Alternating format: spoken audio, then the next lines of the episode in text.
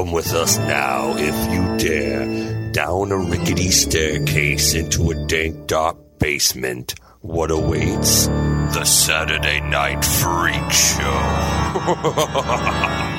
Hey, welcome back, and thanks for listening to the Saturday Night Freak Show podcast. We're a movie talk show podcast that comes your way every Saturday, whether you're ready for it or not, in our quest for total world domination. All that we ask that you do in order to help us on this enterprise to become the fastest growing podcast in the galaxy is going over to wherever you found us and hit that like or subscribe button or give us a review. All of that stuff helps us rise through the algorithms and uh, Rise. That's right. That's what we want to do. We want to arise, arise. We also want you to go over and check out some of our awesome merchandise we have over where, Michaela? teepublic.com slash user slash Saturday Night Freak Show. We got a couple different designs. We got you got different styles of shirts. You can get tank tops, you can get sweatshirts. So all year round Get you can wear koozie. freak show stuff. Yeah. Get a koozie. Yeah. All right. We have every sleeve length you can want in a shirt. It's there. Every sleeve length, three Every quarter. sleeve. Yeah, Yeah, there's was gonna say, three quarter three-quarter? baseball tees. Yeah, there's baseball Ooh, tees. I like I like three quarter. All right. So Love get a in all baseball those tee. sleeves. Yeah. Shit. Love all a baseball team. And help us help you that way. Oh, we, uh, these are the internet radio superstars. Je m'appelle Holly. Michaela. Sean. and I'm Colin. We. And tonight we watched a movie which was, oh, oh, we watched the movie that was chosen by Michaela. What we watch tonight?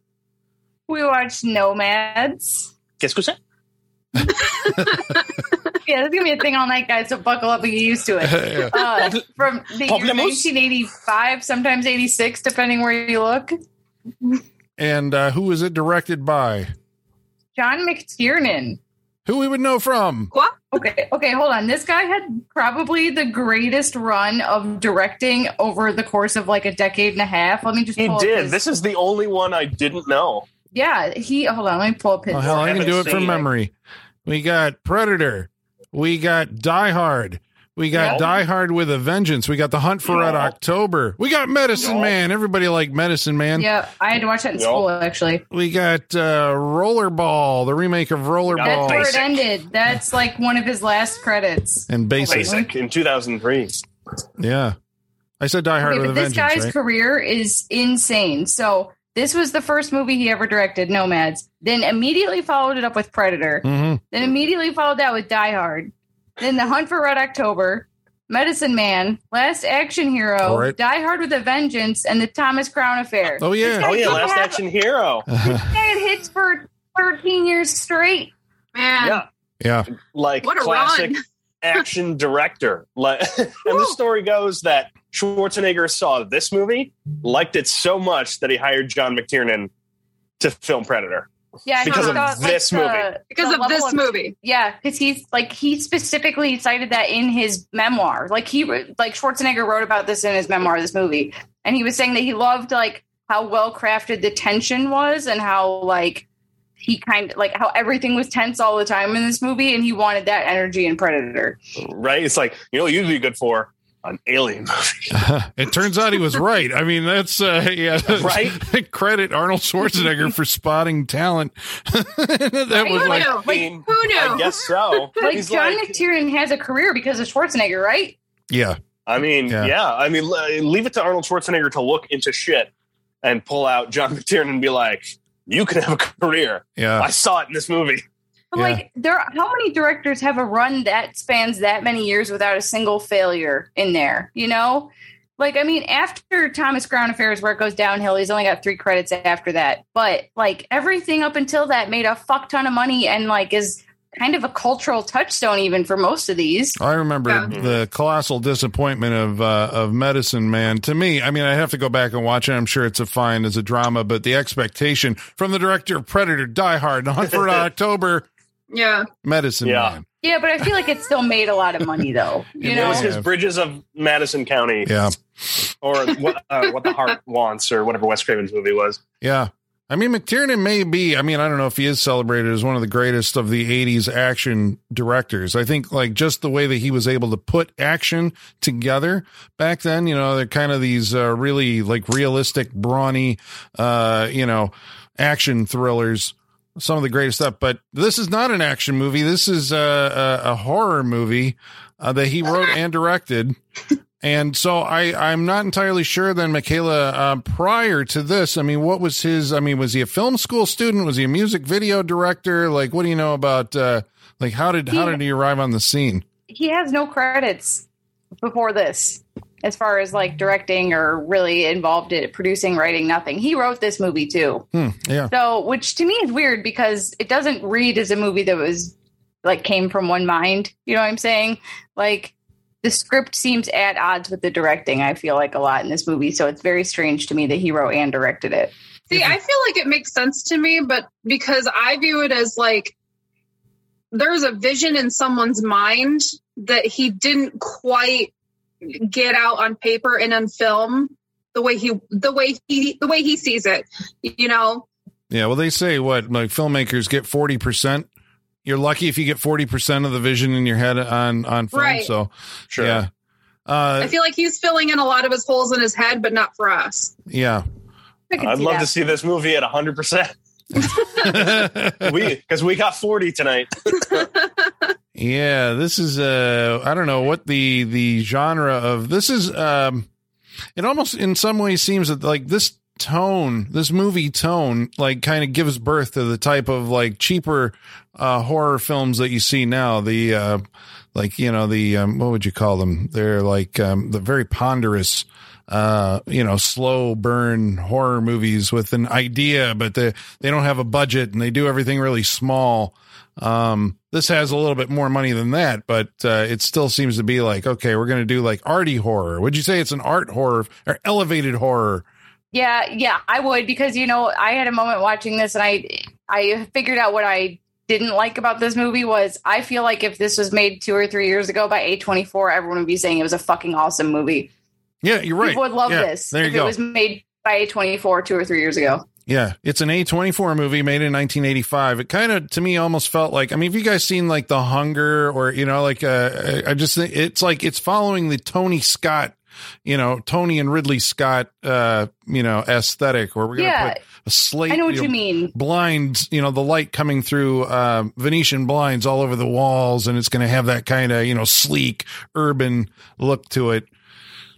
Right, Colin. Like you saying hunger, it, like it did. It did kind of remind me of that movie a little bit too, but it also reminded me of Wolfen, Mhm. that like police procedural werewolf movie from the eighties. That you're like, cool, I'm going to see a werewolf movie, and it's like, not, not really. Like that's kind of the how the vibe of this movie. Mhm. Yeah.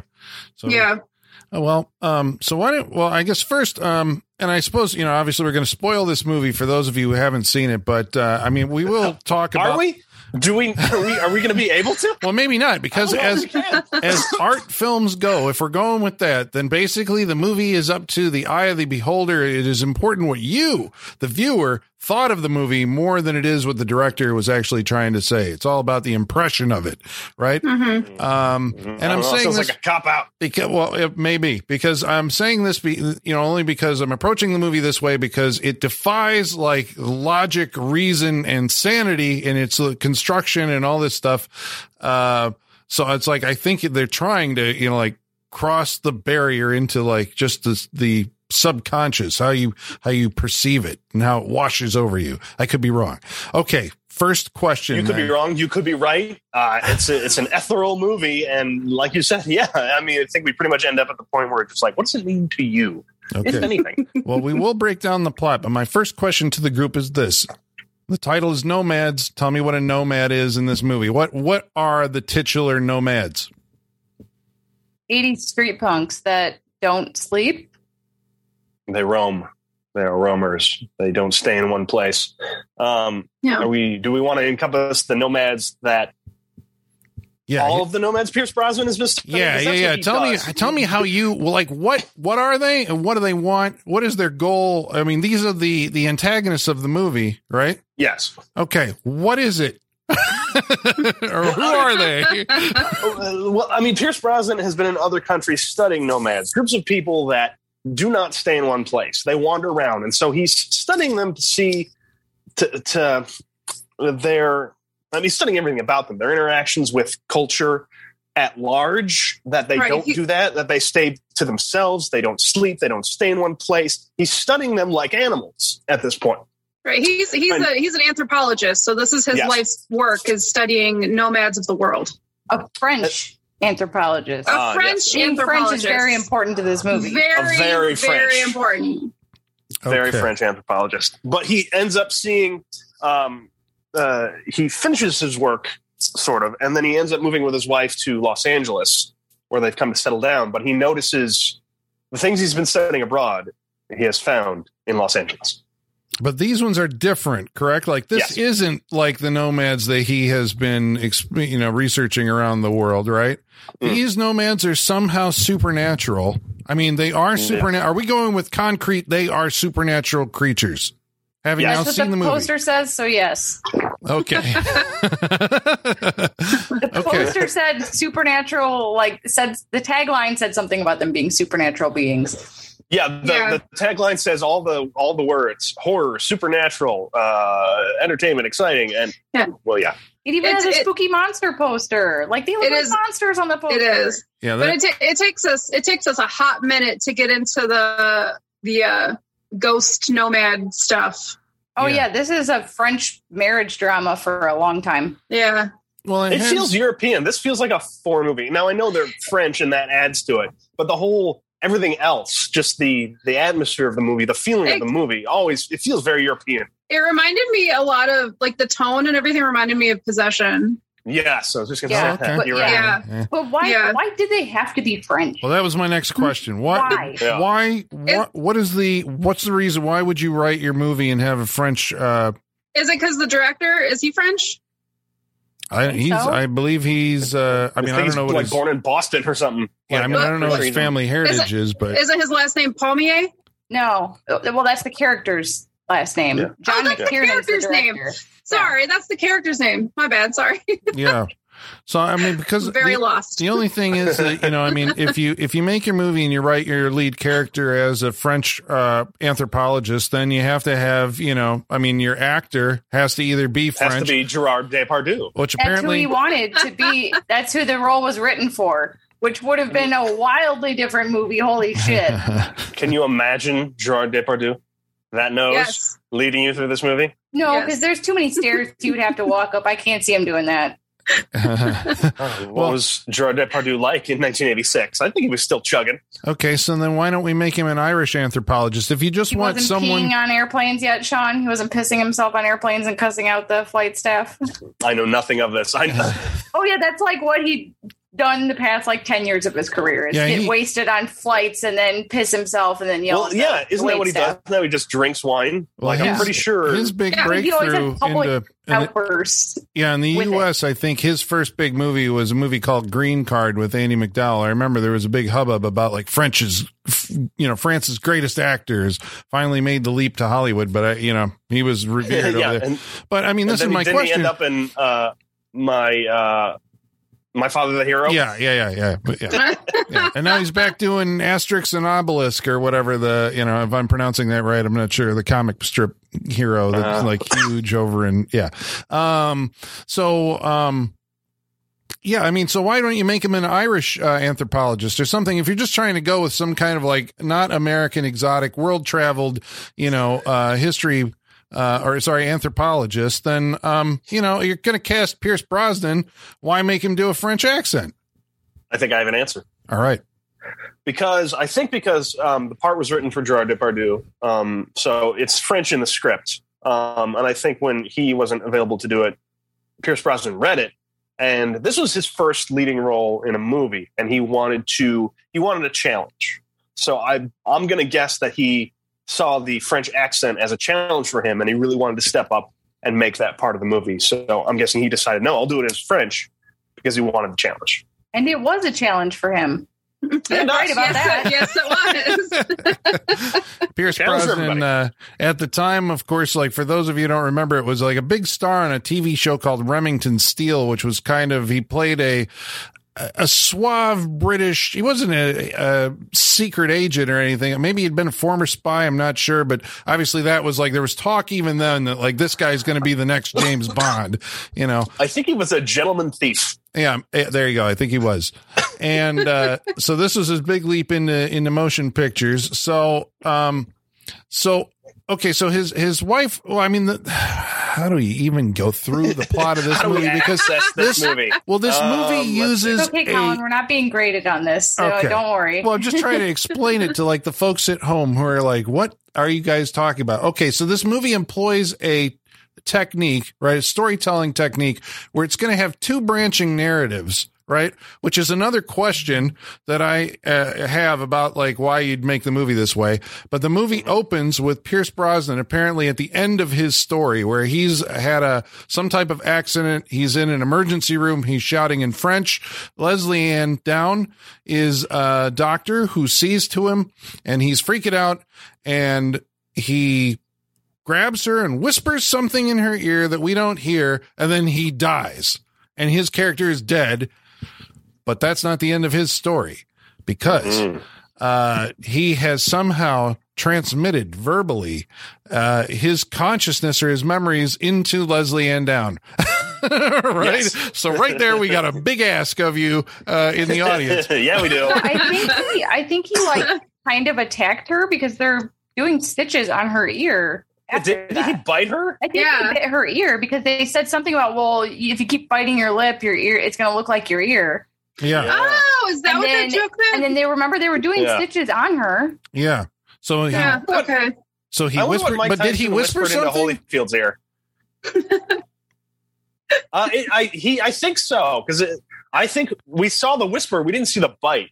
Like I thought it was just a whisper, and, and then he fell off and he died and it was done. Apparently, he bit her. I did Yeah, not see where Yeah. It's fell over was somehow injured in the, by his cuffs or something like that because he's been handcuffed and he's a crazy raving man. And then they find out, of course, that he was actually this like world renowned anthropologist.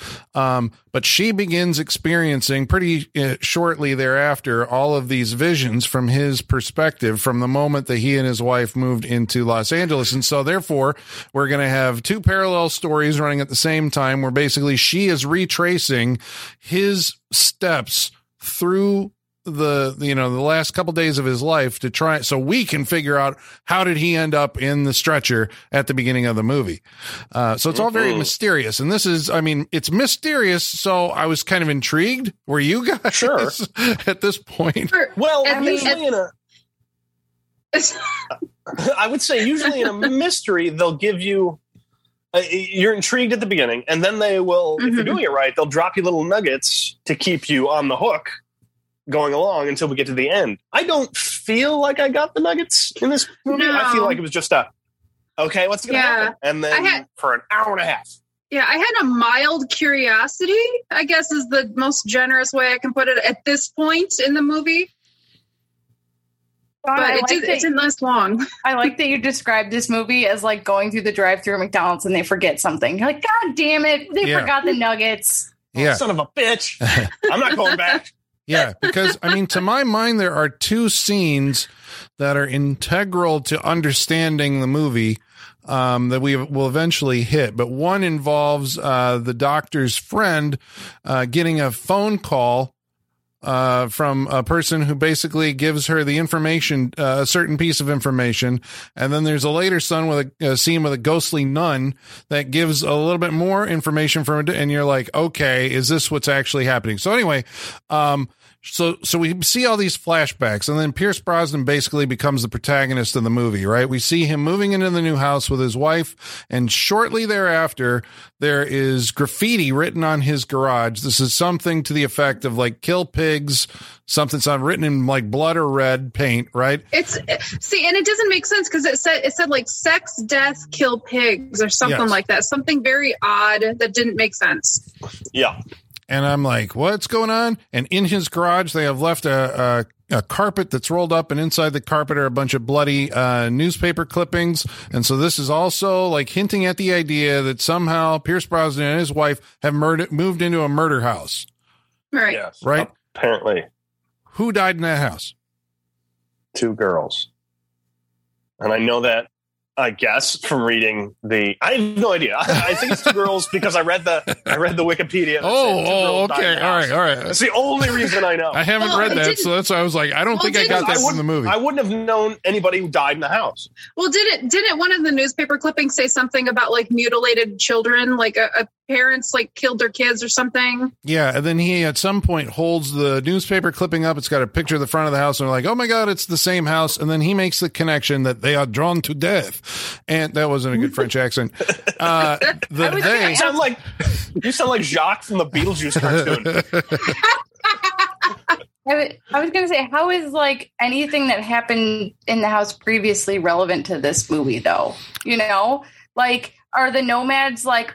Th- Is this the only house they kill people in? They just anybody who moves in this house, they just kill them. Like otherwise, how is it relevant? Like well, the only thing I can explain it by is the one line of dialogue where he like has an aha moment and says that they're drawn to the to death or something like that. How he makes this assumption, I don't know. But and who's the they he's talking about here? What who who is they? Who are these people tormenting him?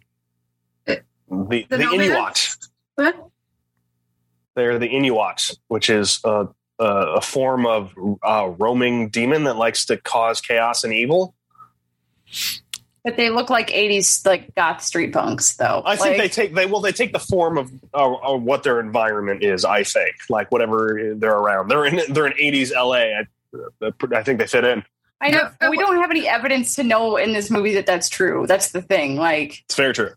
At what you point? extrapolate a lot. Yeah, at what point did they reveal that they're these demon things? When did we learn that? That was hinted at at that uh, that phone call that I was talking about. The uh, so at some point after she becomes uh, in the, the the in the parallel storyline, right? The Lesley-Anne Down doctor character must have called because she starts speaking in French and stuff that she can't understand. She bleeds out her eyes as she's basically reliving this guy's uh, you know uh, last days. She must have called a friend of hers in Boston who calls back and leaves a message or for her with her friend uh, that explains that she the word that you're looking for is Inuit, which is used by the Eskimos, and apparently it means like real person or something like that. And it's like they're they're these, supposedly these spirits who wander the earth.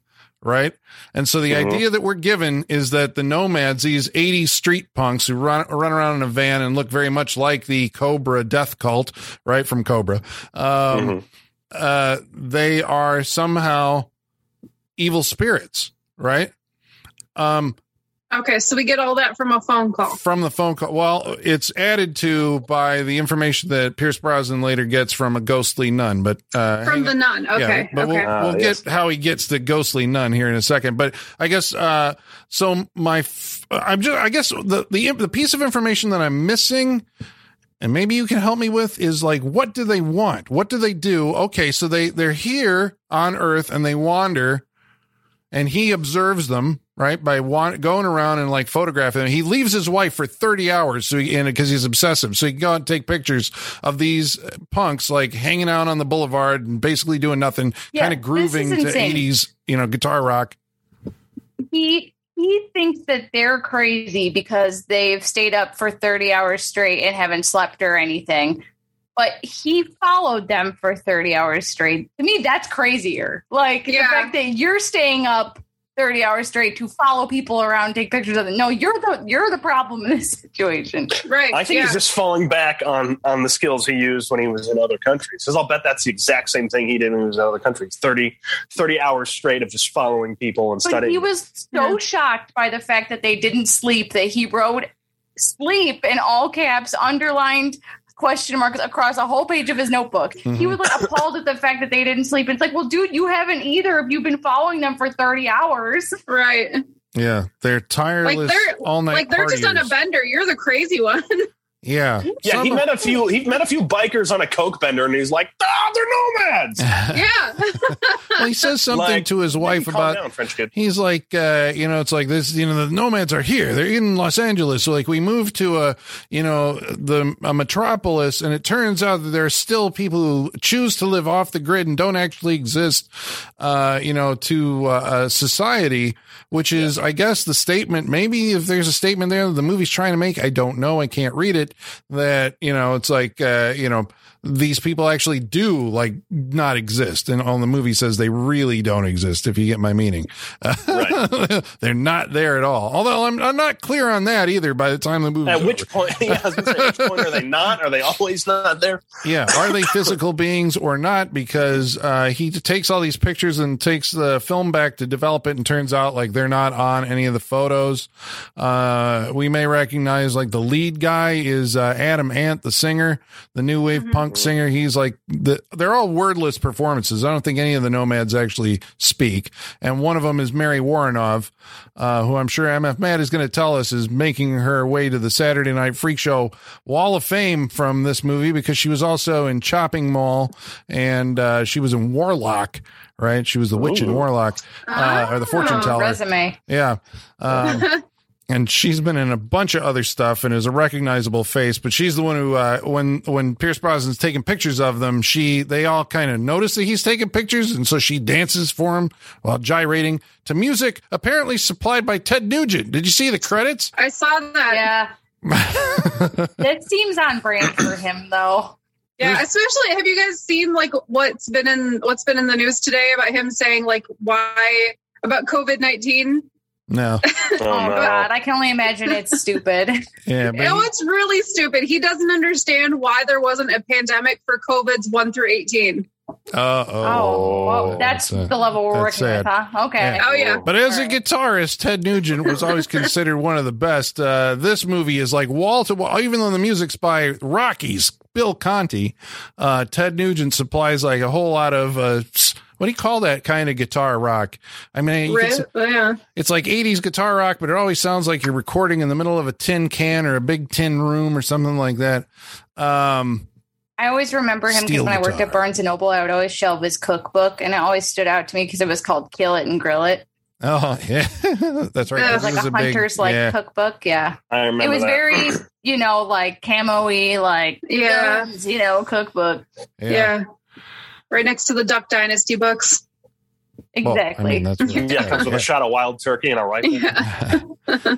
um so uh pierce brosnan then um i think after he says to his wife that like you know we got we got nomads i think uh oh well he also he witnesses them murder someone right Yeah. This this scene I thought was maybe out of place because after he witnesses this murder, he sees them, you know, he's hiding in like the trash can alley and he sees them like beating some guy to death and throwing his body in a in a, a dumpster. Uh, he still continues to follow them and when they come over and you know start posing for him in his camera uh he doesn't seem all that freaked out by the fact that these people are killers and they witnessed him you know Right. commit a murder Well, because he's he's hiding from them, and then he sees them like actually murder somebody, and at that point he's like, "Hey, hey!" He's like getting their attention. It's like, I'm sorry, at this was this is the point that you should be hiding. You Yeah. should not be getting their attention right now. There- He's the crazy one. I think so. It's the obsessive, right? Yeah, think Yes. about this Yeah. movie from their perspective. If some guy was following you for 30 hours taking pictures of him, you'd be like, yeah, I'm going to kick your ass. Is that what they want to do? Still looking for motive here on the Nomads. I What do don't they? understand anyone's motive in this whole movie. No, not at all. well, to be honest, I had that problem myself from scene to scene, just going like, "Why are they doing that? I don't know. Why are they doing that? I don't know." Um, Mhm. So um so eventually i mean there's a bunch of you know he hides from the nomads. He hides under their truck in one like dramatic scene that doesn't really go anywhere. He gets uh, chased down a bridge which you should never do run down the center of a road when a truck is uh, coming behind you. Um there's a whole bunch of like chase shots but i'm never clear what they're going to do to him if they catch him you know or Yeah. what they want with him uh, yeah. the movie never really does make this clear unless the final shot of the movie is some kind of indicator on that. But anyway, he hides inside a, um, I believe it's like a closed nunnery, right in the middle of down, downtown yes. Los Angeles. The whole movie, you know, it's very urban, so you know, it's all very dusty, deserted kind of uh, Los Angeles exteriors and interiors. So he hides in there and he meets the nun. Um, yeah, creepy nun because she's got cataracts, right? It's Happy Does she- Gilmore's grandma. You said Frances Bay is Mm. playing that character. Yes, Yeah, she's the in, sweetest old lady She's in all. playing a creepy nun. Yeah, isn't it? Uh, David Lynch. too. David Lynch puts her in a bunch of stuff, right? She was in Twin Peaks and all that stuff. No, Um, so what does she? So what does she tell him? Because this is the next important piece in understanding what these creatures are. I'm gonna be honest. Uh, I don't remember a fucking word she said. oh I no! don't either. I'm sorry. Everybody's shaking their heads here. Okay. I'm sorry. if this was a final, we'd all be failing this class. Holy Yeah. yeah. Easily.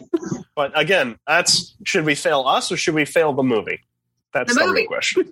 Okay, well, I'm saying this is important but now. In hindsight, I'm thinking uh, uh, a certain um, newspaper clipping later may be even more important. But um, basically, uh, I'm not entirely sure if this nun actually exists.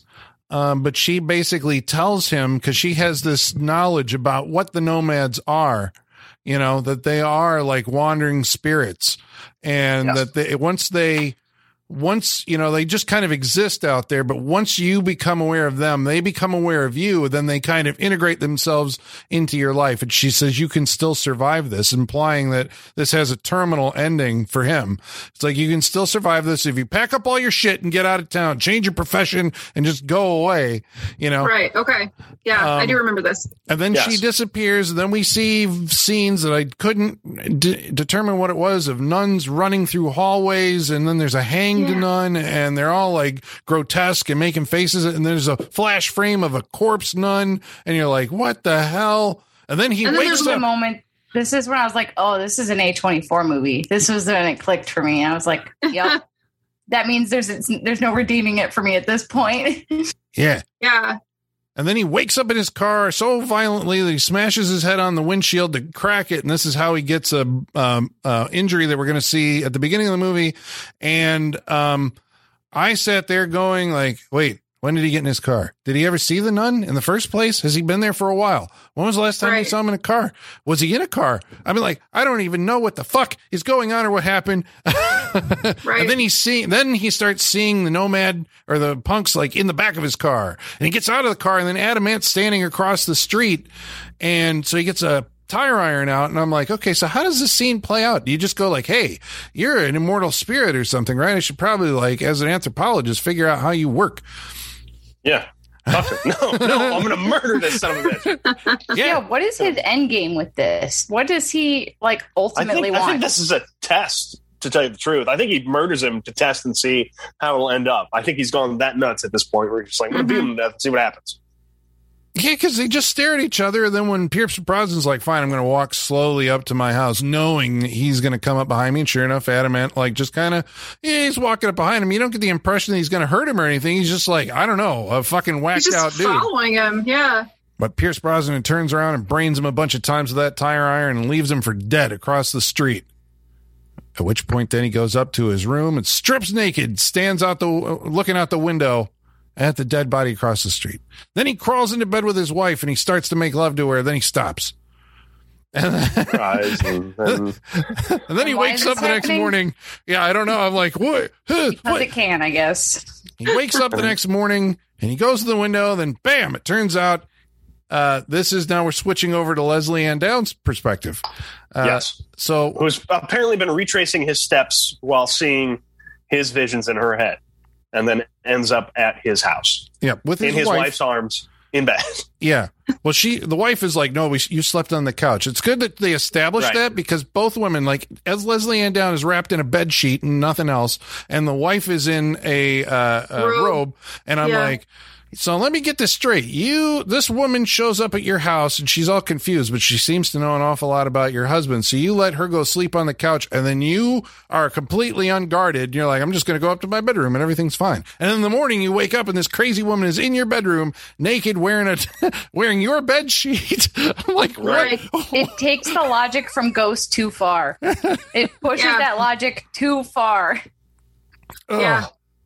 Yeah. It's out there. and like it would be one thing if we had been on board with everything else happening in the movie up until this point. Maybe we could accept one absurdity like this. Right. We If had this been was through a so many. if this was a weird left turn, it may have made we. Yeah, you're right. We may have accepted it more, but Right. when we're just doing left turns all the time, Right. Right. Yeah. Well, I don't get what this is uh, like. All of his entire journey. Um, I mean, because basically we're coming to an end of his right. Although, I mean, I guess you know, I'm going to ask you. I'm going to put this to you guys, right? Uh, at the beginning of the movie, he's you know squealing in a, in a you know the cops found him on the beach or something, and they handcuffed him and brought him to the emergency room. And so at this point in the narrative, uh, where he returns home, right, with his wife what happened? What's the connective tissue that gets him from the bedroom to the emergency room? I'm getting blank blank stares right now, but everybody's trying to remember. think Well, I mean, he probably had that gash on his head, right? yeah. I mean, you gotta you gotta give the guy medical treatment, right? Even if someone's Well, they in keep- custody, they still get medical treatment, right?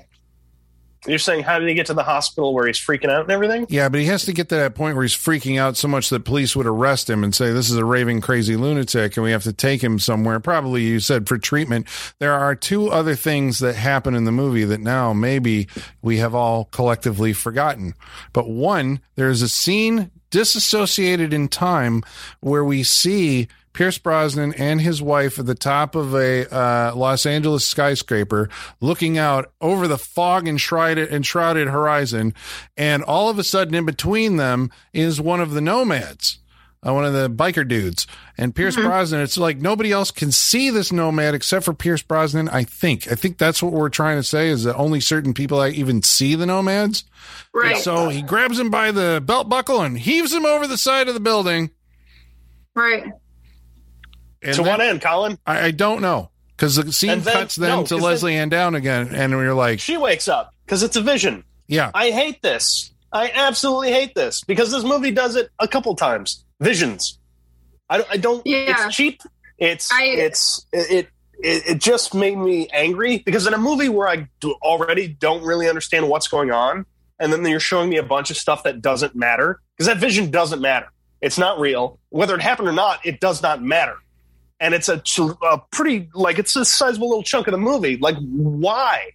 I, I need more motivation for this and what they're trying to do, Because- which this movie is not giving me. because if it has something to do with like you know he's been just observing and then slowly interacting with them, right, by taking the pictures and they're aware of him and all that stuff, I would think the you know him clubbing Adam Ant to death would serve the same purpose. You're saying that at this point, you know, maybe it's blood for blood or something, you know, but now he's killed two of them. You know, maybe I don't Oh, know. and- I mean, well, I, I have a theory, but I don't. But it include it involves like the end of the movie, so I don't know if we want to go there yet. Um, okay. Well, I mean, the only other, the only thing that gets us there, uh, one other little thing is there's a flashback and we'll, we'll, we'll come back to the Lesley-Anne Down storyline, but there's a flashback while, uh, her and the wife are being attacked where we see the nomads beating Pierce Brosnan to death with a bat. But again, Yeah. this is all like brief flashes of him being Yeah. clubbed with a bat. And we're like, when did this happen? When right. did he I, leave? the timeline of this makes no fucking sense at all. I don't know when that happened at the top of the building. I don't know when he was in his driveway. I don't know when he was taken to the emergency room. I don't know any of it. Yeah. It makes no sense. Oh, and there's there's one other little clue. Uh, at some point, uh, Lesley-Anne Down finds a newspaper clipping in his uh, dresser drawer, which uh, it's like a guy died by suicide is the headline. When she opens it, there's a picture of Adam Ant, and so then this is the mm-hmm. thing that somehow these evil spirits are using the bodies or the likenesses of people who have died. Mm-hmm. Right? Okay. Bad, especially specifically bad people that have died. Well, here's The end shows that too. Yeah. So here's, here's- Holly's theory. All right. here's Here we my go. theory. Here's my theory. I think these demon entities s- they they push someone into like murdering whether it's murdering an actual person or what or what they think is an actual person. If they can get them to that point then when that person dies they become one of them. Because that's what she said. Like when the nun says, like, you just have to leave, you just have to not interact, you just have to leave, then you don't become one of them. But if you interact, because it all involves death, right? Like Adam Ant's character killed himself, so he committed a murder, so to speak, his own murder. And then there's the um like the parents that murdered the children in the house. And I, I'm pretty sure the um the main like demon woman, I I I kind of think she might be like one of those parents that that was in the clip. They don't say that, but that's just my theory. Um, so that's the thing. If they can get you to get to that point, then when you die, you become one of them. That's my theory, and it's confirmed at the end of this movie when Pierce Brosnan reappears. Yep. In a very scary scene where he's a biker Right. At the very tail end of the movie, witnessed by the wife and Lesley-Anne Down as they drive out of California. Also, that last Mm-hmm. scene implies that he can't cross the city limits for some reason, State limits. or the state limit. Oh, yeah, that's right. You're leaving limits, yeah. Have they California. taken over the whole state now? Yeah, you have to get out of California. State? I like your theory, uh, Holly, because I guess that does give them some motivation. So then we're saying, okay, Yeah. that the nomads are just out there kind of trying, like, just uh, fucking around until they can add someone to their number and grow. Because at the end of the movie, when they're laying siege to the house, we do see like a whole shitload of, you know, I mean, basically to be a nomad, you wear uh, black leather and biker, you know, uh, stuff, or, you know, long black leather trench coats and all that stuff. Um, but a lot of them show up um, and lay siege to the house where the two women are at in the present day, right? Um, but what happens there? What's the what? So what are they after in that situation? What do these creatures want? I I think at that point they want to see if because like Pierce Brosnan is having his own visions during his journey. You know, he's he's experiencing his own visions. So now that the same thing is happening to the doctor, I don't- what's her name? I don't remember her name. Um, the same thing that's no. happening to the to the doctor. Um, they're waiting to see if they can have her cross over. But when she sees her reaction, her reaction is just pure fear and not anger. So she realizes that they they haven't gotten her, so they back off.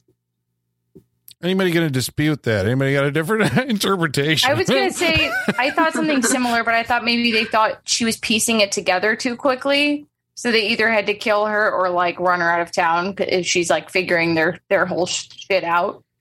Yeah, because I mean, they break into the house. There's this is a scene where the two women are eventually have to get up to the uh, you know the attic as all the guys and the girls are coming in through the windows and all that, and coming up through the floor and all that. And finally, the Mary Woronov one actually does bust up through the door, you know, the the the trap door to the attic, and kind of just stares at them. And Lesley-Anne Down apparently has a moment of catatonia. At which point, Mary Woronov smiles and retreats, and they all, you know, just disperse. And I'm This like, made me so mad. the Oh my God. just happened. And Maybe maybe, maybe this that was this- their warning. it was all this tension ratcheting up to like, and then she finally gets up in the attic and it's like, Nothing. yeah, you're fucked. You're cornered now. You have them cornered. And then Yeah. she just walks away. yeah. For what reason? Why? Well, the only does other thing I can think of is that maybe I'm guessing they don't want them. well, Like, at is this their, point, like, like, get out of town. But they've also reached the end of Pierce Brosnan's memories, right? That's why she's, as they're trying to escape, it's intercut with the scenes of him being attacked. It's like, okay, Mm-hmm. so, you know, he has left her. Is that what we're supposed to get out of her going kind of catatonic? Is like, okay, now she's going to be herself. 100% again and not with this other guy's like uh you know consciousness or soul or memories like in her head Maybe that. Uh, that sounds about. Uh, that could be it. He, she gets to the end of his memories and she's done. And they're I'll go just with like that. they're like okay bye Bye. Look at everything we wanted out of you. We got her, dude. yeah It- I mean, it fits in with everything else in this movie. Why not? And yeah, then sure enough, then that's followed up by like, oh my God, Pierce Brosnan has now become one of the the nomads, which apparently Lesley-Anne Down uh, kind of had the idea of because she's telling the wife like, whatever you do, whatever you see, just kind of keep driving. And of course, Yeah. the wife sees, you know, she looks over at the biker and it's like, oh no, it's my husband, you know, the terror. This was funny to me because they they hold on a close up of him for so long that like you can actually take in all the like costume stuff they gave him to be the biker version. Like he's got a bunch of gaudy like r- like rings that look like skulls Yeah. and shit. And like just looking at those details on Pierce Brosnan and how long they hang on him is just really funny to me. Yeah, it's uh, it's something else. I don't know. Yeah, this is a it's a very bizarre head scratcher kind of a movie, but I assume that's what the intention was. Is uh, I think I told you guys in the chat. I'm like, this is a movie, right? That's made for people who don't like. It's a horror movie made for people who don't like horror movies. You know, it's like I don't Yes. like all that, you know, Friday the Thirteenth gore and all that stuff, but I do like to be, you know, challenged and kind of have, uh, you know, like a, an, ele- well, I guess now we're calling it like an elevated horror experience where it's just creepy. And, you know, it gives me a chance to chew on all of this stuff, like, uh, you know, figuring out what the motives for what's happening. Right. It's for the people I- who spend a lot of time in Los Angeles art galleries, uh, pondering the art. Colin, I also think it's one of those that, like movies that because it doesn't make sense, people think it must be really smart. You know, I think it's one of those Right. like I couldn't follow the plot, so it must be genius. You know, like it must Plus just it's be like above my understanding. Plus, it's got French people in it, so they're just like, It's ah, true. French. and I, and Colin, I resent that. I like hanging out in art museums. I know, I know. I was making a joke. Everything it's, uh, it's my delivery. Uh, so okay, well, maybe that's uh maybe that's uh, well, now we got to tell you whether or not we're going to recommend the movie. Um, wait, was there any other stray observations about scenes that we missed or characters that we didn't cover, like the friend who swears like sure a there is. sailor? I mean, there was that The scene that Friend's looked like a cool music video. You know, where Pierce Brosnan's being chased through like alleys and shit, and Yeah, I've seen enough uh, MTV music videos where you're like, okay, yeah, this is where it's pretty all much like par for the course. It's really extremely backlit. You know, with those big like Yeah. floodlights everywhere he And runs, and so a lot fog, of and you're running through an abandoned building and shit. Yeah, well, I mean, we were at the height of uh, the MTV stylings, you know, but that's why I got to go back and read some contemporary reviews to see if they were associating it, you know, with like uh, this is a music video or you know whatever. But that's why I wonder if like McTiernan, if he got his uh, start in design or sculpture or music videos or something like that, was he an art student that ended up as a as a filmmaker? I don't know. Now I'm I'm curious to find out a little bit more about the man. Probably probably should have looked that up before this episode. I apologize. Uh, so, uh, all right. So, uh, hang with us. First of all, we're going to uh, answer some of your mail. In order to do that, we're going to have to summon our mailman. His name is Igor. Bring us the mail. Masters, masters, the mail. I've got the mail. So many letters. Our followers are rising, rising. Why? Thank you, Igor. Nomads. Shit, I'm Did- sorry. Igor's Did you- got like all the skull rings and like bandanas on, just like did you know that? E- did you know that. Igor was French? Really? Yeah. parts, parts of them are French. Well, yeah, Parts of them. Parts of it. I bet his French accent is better than Pierce Brosnan. It is spot on. You guys should hear it. and a traveling nomad himself. Uh, so we want to remind you how you can write in to, uh, for this interactive portion of our show. All you got to do is follow along on Facebook Facebook.com slash Saturday Freak Show. or Twitter.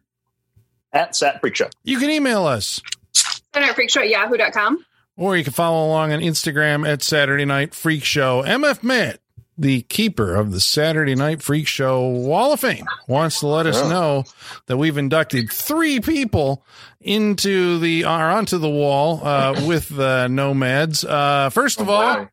he says he dropped the ball with uh, Mary Woronov. He says that she should have been on the wall a while ago. She was in Death Race 2000, which we did. She was in Nomads as the dancing uh, nomad. She was in Chopping Mall and she was in Warlock. So Mary Woronov. So she's Congrats. she's got she's got quite the filmography, doesn't she? yep. Is she the wall or is she the hallway? Uh, that's she's on the yeah. Mary Woronov's a fixture. Her and uh, and Paul Paul Bartel. We just haven't done a lot of his uh, his appearances. Um, Bay was uh, I believe she was the nun, right? In Nomad, she was also in Arachnophobia, and she was in In the Mouth of Madness. She was Miss Pickman in that. Uh, J. J. Saunders was Court in Nomads. He was also in Mac and Me as the judge, and he was in Tammy and the T Rex as Sheriff Ooh. Black. Those are So- all movies I brought. Wow. Wow. There you go. So thank you, MF Mad. Uh, he should be he should be proud of himself. yeah, I JJ guess I'm Saunders. secretly a fan. I think, but wasn't he in Clue also? Did we do Clue? I think we did. Isn't he? Yeah, he you like guys. I think you guys did do Clue. policeman who comes Somebody by? I did could be wrong. Okay. Uh, no, that's not him. Sorry. Uh, so Grant Parrish about tonight's movie Nomads. Uh, Grant Parrish writes in and says, based on the voluminous hair and sultry blue eyes of Pierce Brosnan, it looks like you're all in for a good time. Hmm. You know, that's what I thought, and that's you know Oh, part of why I picked it. Oh, yeah, that's right. Uh, Michael Whitaker says, I have never seen it, but no movie with Pierce Brosnan or Adam Ant can be terrible, right? Right? Well, that logic is sound. uh, these are the, these are like all the thoughts I had watching the trailer and seeing that sweet ass poster. Yeah. uh, and Should have watched Dante's Peak. there you go. Yeah. yeah. Oh hell yeah. God. Or lawnmower. That's the one where that Volcano. grandma walks in the lava water, right? Yeah. Yeah. Yeah. yeah. The, yeah. vol- the volcano murdered my wife. Uh, Disworld says the only thing that uh, I really remember about this movie is Pierce Brosnan versus Adam Ant. So there you go. That's what you take away from Sure. Nomads. Uh, about last week's movie, that was Dracula 2000. Grant Parrish wrote in again, said Jonny Lee Miller was Mr. Angelina Jolie, the first of his name. We forgot to mention that on that show. Has he ever had a good haircut? I don't feel like it. Um, um, I I listened back to that Dracula 2000 episode. Uh, I don't remember any of that movie apparently because it sounds fucking wild. It was. I don't It remember was that third act. I know. I, I should change my review on that one. I'm still, yeah. Uh, okay. Uh, well, Travis Legler said that because we were saying nobody talks about Spin City. He's like, that was a great show. Christopher Lloyd was a guest. Michael J. Fox did a TV ad for it with a DeLorean, you know, one of the sexiest cars ever. Spin City is like the red green show. It's classic. I smile, smiled just hearing you guys say the title. We brought that up because uh, Jennifer Esposito was in That's right. Dracula 2000 in Spin City. Yeah. Uh, about our episode on Howard the Duck, Kryptonian Orphan wrote in and said about the uh, unusual coupling between Lea Thompson and Howard the Duck that Lea Thompson paved the way for interspecies love way before Beauty and the Beast and The Shape of Water. Please know I'm a huge MCU and overall comics fan, but a Howard the Duck film we don't need. I mean, true. Yeah. Yeah, Yeah. agree. Right. Michael Whitaker says, uh, before you move on from Howard the Duck completely, I should say that the last bit of weird trivia I know is Chip Zien, the voice of Howard, did an episode of CSI, which also starred Paul Guilfoyle, who played the cop who headed out for Howard in the movie. Honestly, I knew this because my wife loves CSI, and I just randomly stumbled on the episode. There you go. Funny. And Ryan Handsome Jansen writes in to say that Willard Huck directed The Duck. Ah. What's it? How do you say it? William Huck? Huck. Yuck. Huck directed Huck. the duck. Okay, there you go. Um, about the previous week's episode, Swamp Thing. Uh, Travis Legler write in said, I'm not a huge fan of the God's Not Dead films, but Ray Wise was in God's Not Dead 2, where he plays a lawyer who I swear is possessed by the devil with all the evil grins he gives. Hmm.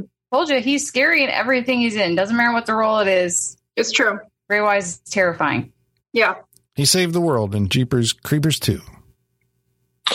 I mean, he did. I mean, if you're going to don't use Jeepers Creepers in any argument, you're already losing. So There you go. And we don't know if he saved it, Colin. He was still waiting for that thing to come he back. was really That's good true, in this true. movie, directed by a convicted pedophile, is what I'm hearing you say, Colin. Yeah, yeah. True. Uh, Robin Lindemann Silverberg says uh, pre James Bond, he remembers uh, Louis Jourdan from Gigi. Gigi? Anybody? Gigi? Gigi? No, didn't that win like best picture winner, Gigi? I think so. Gigi? Yeah. Gigi? Gigi, There you yeah. Yeah, right. Gigi. Yeah, he's French, and it's a private It's French. France. yeah. Sorry, uh, Gigi has slipped completely Gigi. out of my. Uh, and uh, about the ending of the movie, Bishaw Foolery says, ha ha ha, even Adrienne Barbeau's boobage fa- failed to outshine this sword swinging pig bear that could have fit in on the Princess Bride, the one that showed up at the end of Swamp He's a Thing. pig bear. All right, so that brings us to the most exciting part of the show, and that's where we go around the table and tell you whether or not you should watch Nomads, starting with Holly. so excited to go first. I felt you needed you needed to get this out, so go ahead. We. Oui. Oui. Mon. Oh. Oh. Um, I, I just don't know about this movie. I, We could we could probably just do a whole group review on You this sound so one. defeated. I it's am defeating movie. because yeah, it is a defeating movie. Because I'm just like, I don't know what I watched. I don't know what was going on. I don't know the timeline. I don't know any motivation. I just don't know. You know, I, I I've got a vague theory on part of this movie, and that's like all I can hold on to. The rest of it is just, I don't know. We saw Pierce Brosnan naked. I mean, there's that. I don't know what you do with that. It was weird. It was a weird scene. I don't I don't know. This is just a weird ass movie. It's not my cup of tea by any means. Like we've compared it to other movies that I equally don't like. So I'm just like you you you know, you get the idea. I compared it to Possession and I fucking hated that movie. So yeah, I was bored, I was lost. It's not comprehensive. It makes it's terrible. It's a terrible movie. I I, I th- you know, Michaela said in our group chat that she got maloned. I think she did. She got maloned. I think you did. what does that mean?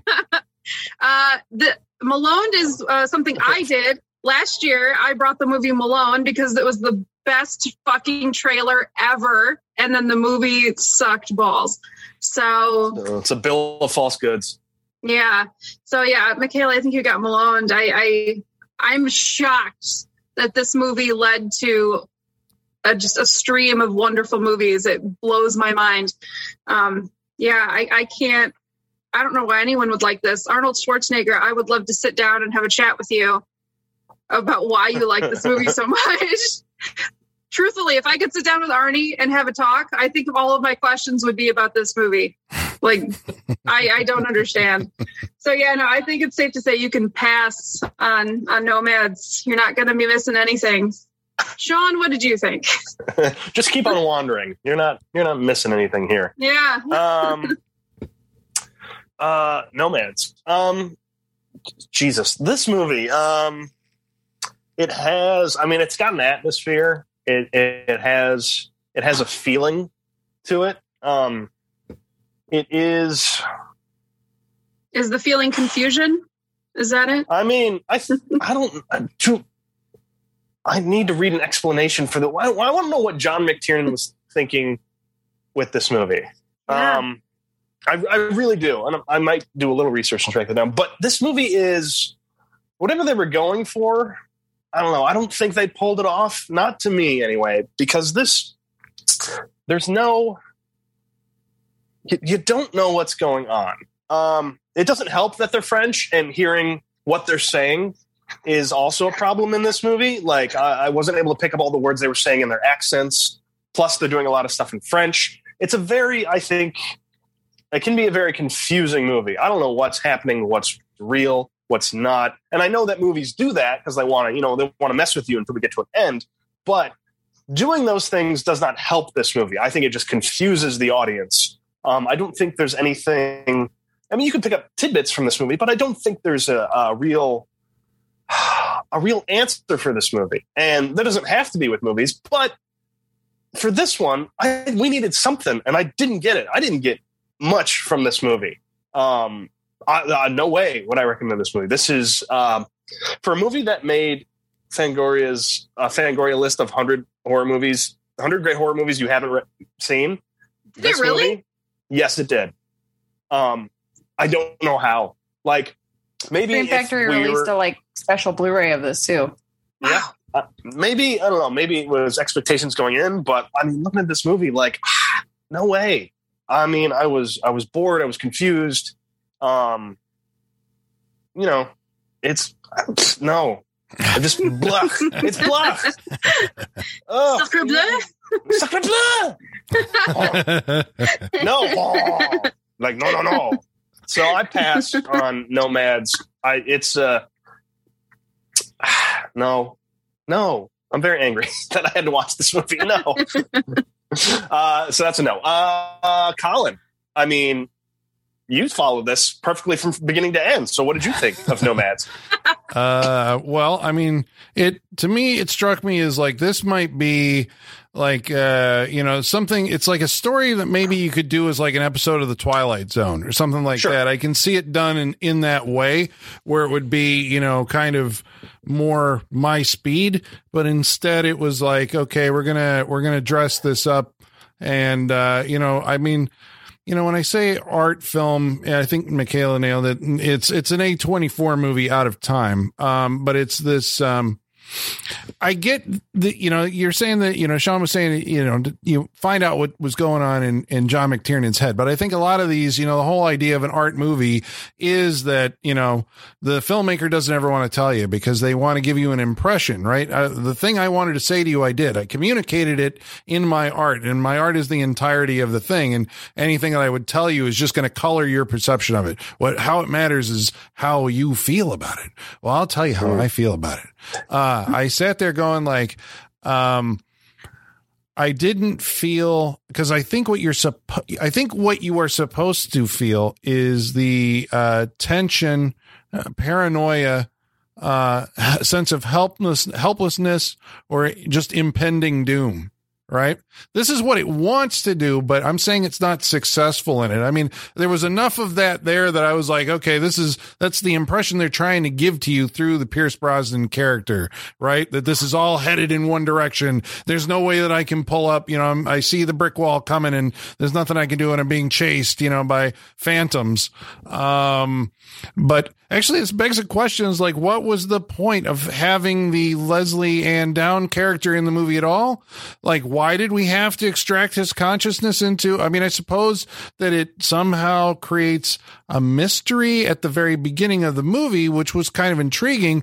But then it's like the movie basically settles into here's the story about this anthropologist who, you know, starts discovering that street people are nomads. I'm like, why don't, why isn't that just the story by itself? Yeah. And because especially the Lesley-Anne Down uh, storyline doesn't really have uh, a satisfactory ending. It's just they come up and they're like boo, and she's like, ah! they're like, okay, we're we're gonna leave you alone. You know, there's no way to actually connect the two storylines. So it's like, wh- I don't know. As so as from a narrative standpoint, it's a it's a complicated it's overcomplicating something which should be, like I said, a Twilight Zone idea, something that should have been simpler and more direct. Um, but obviously, this is the way that he wanted to tell it, and uh, I don't know. It's hard to follow. I think, like you know, we've kind of pieced together what could be a uh, a, a, a, a motivation or a reason or why things are happening. But I think as you're watching the movie, even if you're going with that, it's like it's impossible to really tell when things are real and when they aren't, and why that matters at all. Um, so I don't know. I, I uh, well, I mean, I do know that this is a definite pass. Uh, I think it's an uns it's unsuccessful in communicating its idea. Um, so that that's a fail. so uh, no, you you can you can keep on like Sean said, wandering the globe like a nomad and never actually see the movie Nomads unless somebody wants to Mhm. remake. I'd the rather idea. than watch this again. yeah. Uh, Michaela, what'd you think? You know, I I feel very misled by the poster. How'd you hear about this? Uh, I heard it mentioned on another podcast, and they were kind of talking about how like it's like that like a yuppie couple moves to the suburbs and they find out like there's a dark side of the suburbs was kind of like how they posited it. And i was like that makes sense but that's not also not this movie at all. That's not what we um, got. that would be a much easier plot for this like thread for this movie to follow and we would all be on board with it. Like and like you know i feel like the movie misleads us in so many ways at so many different points because like the, we didn't really touch on it but the van that these nomads are driving around is like all black kind of tactical looking and like the windows are blacked out like the fucking van in uh, near dark. Like Mhm. to me that's like that's shorthand for vampire right? Like or something. You got to hide something right? That's why the windows are all blacked out in this van. It doesn't mean anything. It's fu- it doesn't mean anything. Just like a lot of Yeah. things in this movie it doesn't mean anything. It, i yeah Script it in. Right i just i totally got maloned and i guess it's got to happen to all of us eventually but Happen, happens to it the best still of us. sucks Yeah. like on paper this sounds like a cool movie the poster looks fucking dope but there's definitely monsters on that poster That aren't Yeah. in the movie. Yeah. no not at all yeah. um and you know, it's just unfortunate because this could have been cool. It sounds like it should be cool, but it's not. And I just like I I do feel a little defensive of it because if you're someone out there that likes possession or you like A24 movies, you cannot talk shit about this movie. Don't even fucking start with that because you like it in you like it in a modern context. You just don't like it in an 80s context, I guess. I mean, I guess possession's from the 80s, but like there's a lot of people out there that will die on the hill of defending possession that I feel like would also talk shit about this movie. And to me, you cannot do that. Like this is just as nonsensical as I that was movie like, was. Colin, Yeah, you're that's me. calling Colin out right now. yeah, well, Colin, I think you're. I, I disagree with that big time because that movie made just as much sense as this movie, and yet people love that movie for some reason. Don't get it, but yeah. Once it clicked to me, I was like, "Oh, this is just going to be an A twenty four movie. There's not going to be a big ratchet up to anything. There's not going to be a big reveal. This is the movie. Like just a bunch of nonsensical things that are meant to be like passably scary, I guess, but they weren't. Um, I guess the best thing about this movie is like Pierce Brosnan's beard. It's a good beard. and Yeah. that's about it. Like the '80s music, the music is pretty fun at times, and but he should rock the beard more. You know, give it another chance. Yeah. Good look, but yeah, hard pass on this movie. It was boring. It was confusing. It was just an all around frustrating time. Thank God it was only 93 minutes. That Mhm. Oh man, redeeming I was quality. still- it's only 93 I was still minutes. checking the time. I'm like, woof, 43 minutes in. Man, we got a while to Yeah, go. uh, it Yeah. still felt quicker to me than Howard the Duck, though. So you know, I mean, that's true. so you know, at least it gets points for for knowing when to call it. You know. True. So, uh, but yeah, hard pass on this movie. I'm super disappointed. I don't want you guys to feel that disappointment. So, pass. All right, so that's a that's a, a total freak show pass for Nomads. Uh, next week we're going to be watching a movie that's chosen by. Colin! We'll watch it next week. Next week we're going to watch a. Have, when's the last time we did a David Cronenberg movie? It's been a- it's been a while. Let's bring David Cronenberg back to the freak show. We'll do a movie called Shivers, also known as Ooh, They Came okay. Ah, from Within. Uh, okay. I've seen this. I've never seen this either. I've always wanted Me neither. all right, well there you go. Shivers next week on the Saturday Night Freak Show. And until then, ladies and germs, the basement is going dark.